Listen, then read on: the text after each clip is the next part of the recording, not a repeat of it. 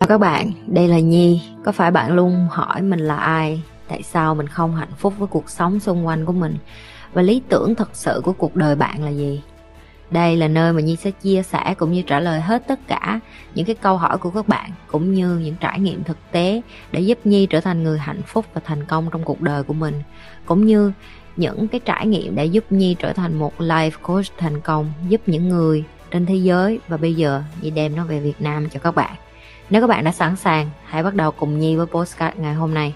y như là đi tắm vậy đó. Hiểu chưa? Ngày nào mày cũng phải tắm đúng không? Thì tích cực nó cũng vậy. Ngày nào cũng phải xối nó lên người như là đi tắm vậy đó.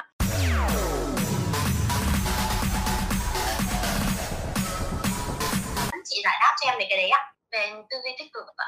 Tư duy tích cực chị đã làm rồi chị đã dạy rồi chị đã nói trong video của chị rồi tích cực nó như một cái loại muscle trên cơ thể của mình như thể là tập thể dục vậy đó mày tập tạ mày đẩy nó tạ mỗi ngày thì cái cơ của mày nó tăng lên thôi. Và tích cực nó cũng vậy. Môi trường làm việc cái nơi mình đi ra cái không khí mình thở thậm chí những cái thứ rác rưởi là những cái con người tàu lao xung quanh của mày. Mỗi ngày mày dọn được bao nhiêu đứa rồi mày vẫn còn nói chuyện với mấy cái con mà bánh bèo mày vừa mới nói cho tao nghe đó. À, người này người kia nói thế này thế nọ thì thì tất nhiên là cuộc đời mày như cục rồi. Đơn giản vậy thôi đó tích cực là cái là mình phải dọn rác y như là đi tắm vậy đó hiểu chưa? Ngày nào mày cũng phải tắm, đúng không? Thì tích cực nó cũng vậy. Ngày nào cũng phải xối nó lên người như là đi tắm vậy đó. Ngày nào cũng phải ăn, đúng không? Thay vì ăn ba cái thứ rác rưởi thì ăn cái đồ tích cực. Vậy thôi. Còn ăn vô một phát, ngày mai tích cực liền không? Câu trả lời là không biết. Hên xui. Có đứa nó nhanh, có đứa nó chậm. Mấy cái đứa vô tim của tao, tuần, hai tuần là tụi nó tích cực lên rồi. Có những đứa ba tuần, bốn tuần nó vẫn chậm, ù lì đi theo. Làm sao biết cái tốc độ của mỗi người được? Nhưng mà bản thân em em phải là người hỏi là em muốn nuôi cái tích cực của em như thế nào? Chứ em vô đem nghe quan điểm của chị làm cái gì? Tao không có quan điểm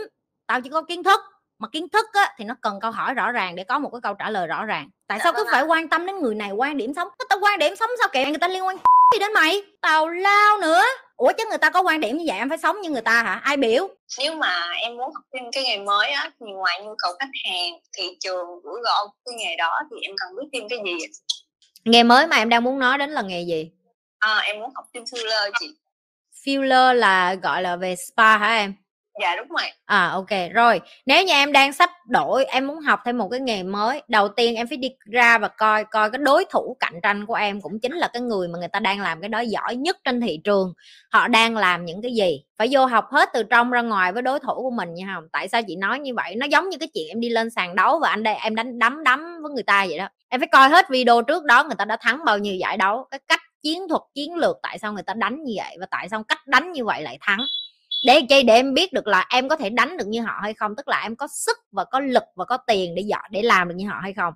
Nếu em không có vậy bây giờ cái đòn khác đó là em em được gọi là đòn tự vệ hay phản kháng á, thì em cái đòn nào của em giúp cho em trụ được? Tại vì kinh doanh nó là một cái gọi là competition lúc nào cũng sẽ có một ai đó lên và tốt hơn em và giỏi hơn em hoặc tiền nhiều hơn em. Vậy cái điểm gì đặc biệt ở em mà làm cho cái kinh doanh của em nó sẽ trụ trong 2 năm và 3 năm tới? Rồi sau khi em tìm được cái đối thủ cạnh tranh của em rồi bây giờ em ngồi em ghi ra những cái nào em có thể làm được như họ và những cái nào em không thể làm được như họ và lý do tại sao em không làm được như họ có phải là vì em không có tiền hay là em không có kỹ năng? Nếu em không có kỹ năng bây giờ em đi học kỹ năng đó ở đâu? Rồi cái người cho em cái kỹ năng đó người ta đã làm được điều đó bao lâu trên thị trường bằng chứng rồi à, testimonial rồi em coi cái, cái skill của họ rồi em coi cái review về họ để em học. Đi vô đó làm cu ly cũng được chị đã nói rồi mà. Cái ngành mày muốn làm thì mày phải đi tìm cái master ở cái ngành đó bu vô học để làm được như người ta. Người Việt Nam mình vẫn còn có tư duy là không tôi giỏi hơn mấy người cho nên tôi không bao giờ đi học của mấy người. Không phải người ta làm hai chục năm rồi chắc chắn người ta giỏi hơn mình.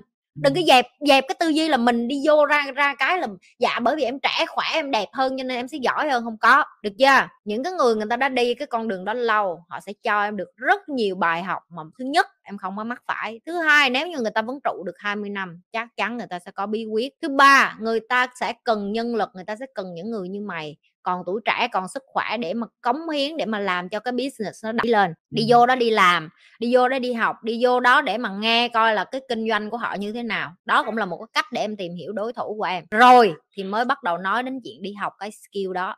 Mày học cái skill đó ra mà mày muốn mở cái kinh doanh liền thất bại. Em học cái skill đó ra em cũng phải biết đối thủ của em còn nếu không em không có làm được đâu. Nó giống như chuyện là bịt mắt xong rồi đi ra ngoài đường rồi hên xui cái mấy cái xe kia nó tự né mình không có đâu em xe nào nó cũng hút vô mày hết á còn mà khi em sáng mắt em ra em đi em nhìn thấy hết cái thị trường cái ngành đó nó như thế nào lúc đó em mới là một người gọi là có cái skill có cái kỹ năng đó cũng như có cái đầu gọi là biết kinh doanh biết chiến lược gọi là có cái sự chuẩn bị được chưa em yeah. Dạ.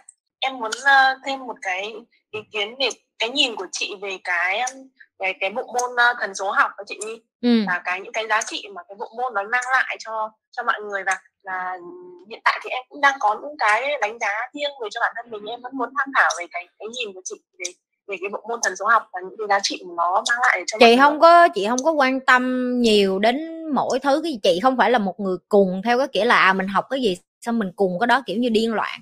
Chị là một người rất là gọi là uh, bách khoa toàn thư tổng hợp, hiểu không? Chị học rất nhiều kiến thức và chị tổng hợp lại và chị so sánh. Tại vì cùng một kiến thức em sẽ thấy có 100 người viết 100 cuốn sách, nhưng nó đều na ná như nhau hết. Đó chính là cái kỹ năng của việc học. Tức là sau khi em học xong, em phải có cái sự sàng lọc, em phải có cái sự chứng minh và sau đó em chọn cái kiến thức nào mà thích hợp nhất và nó phục vụ cho em tốt nhất.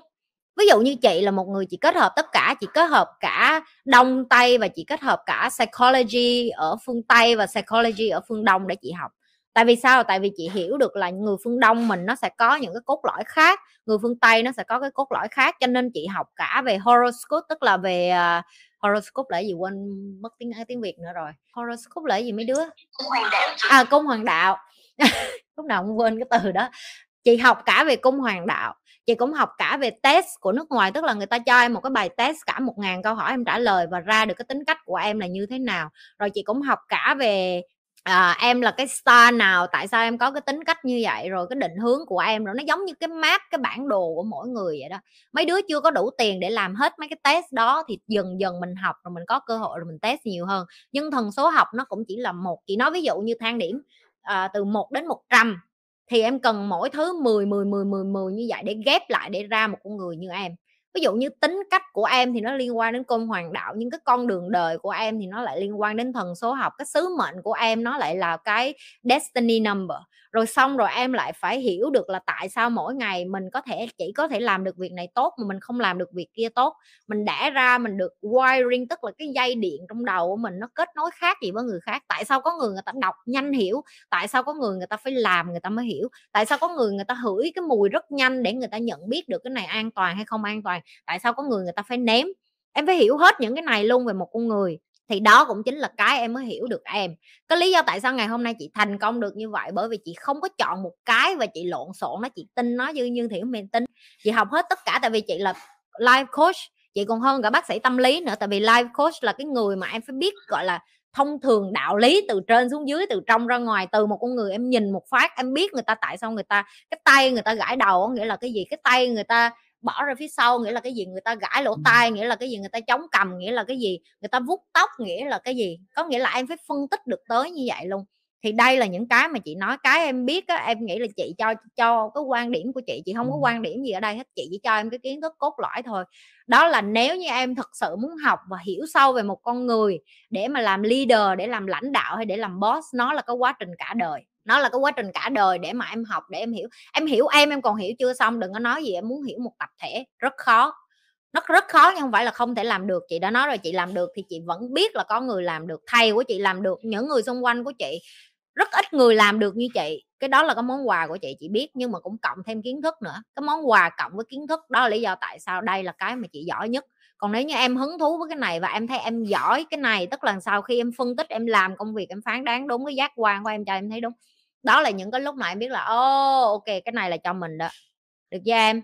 Dạ ok em ừ. cảm ơn chị nhi. Ừ, cảm ơn em. Học những cái điều này á là nó tốt cho mình sau này cuộc đời của mình sẽ khác đi chứ không có gì hết đó rồi như thường lệ đừng có quên like share và subscribe kênh của nhi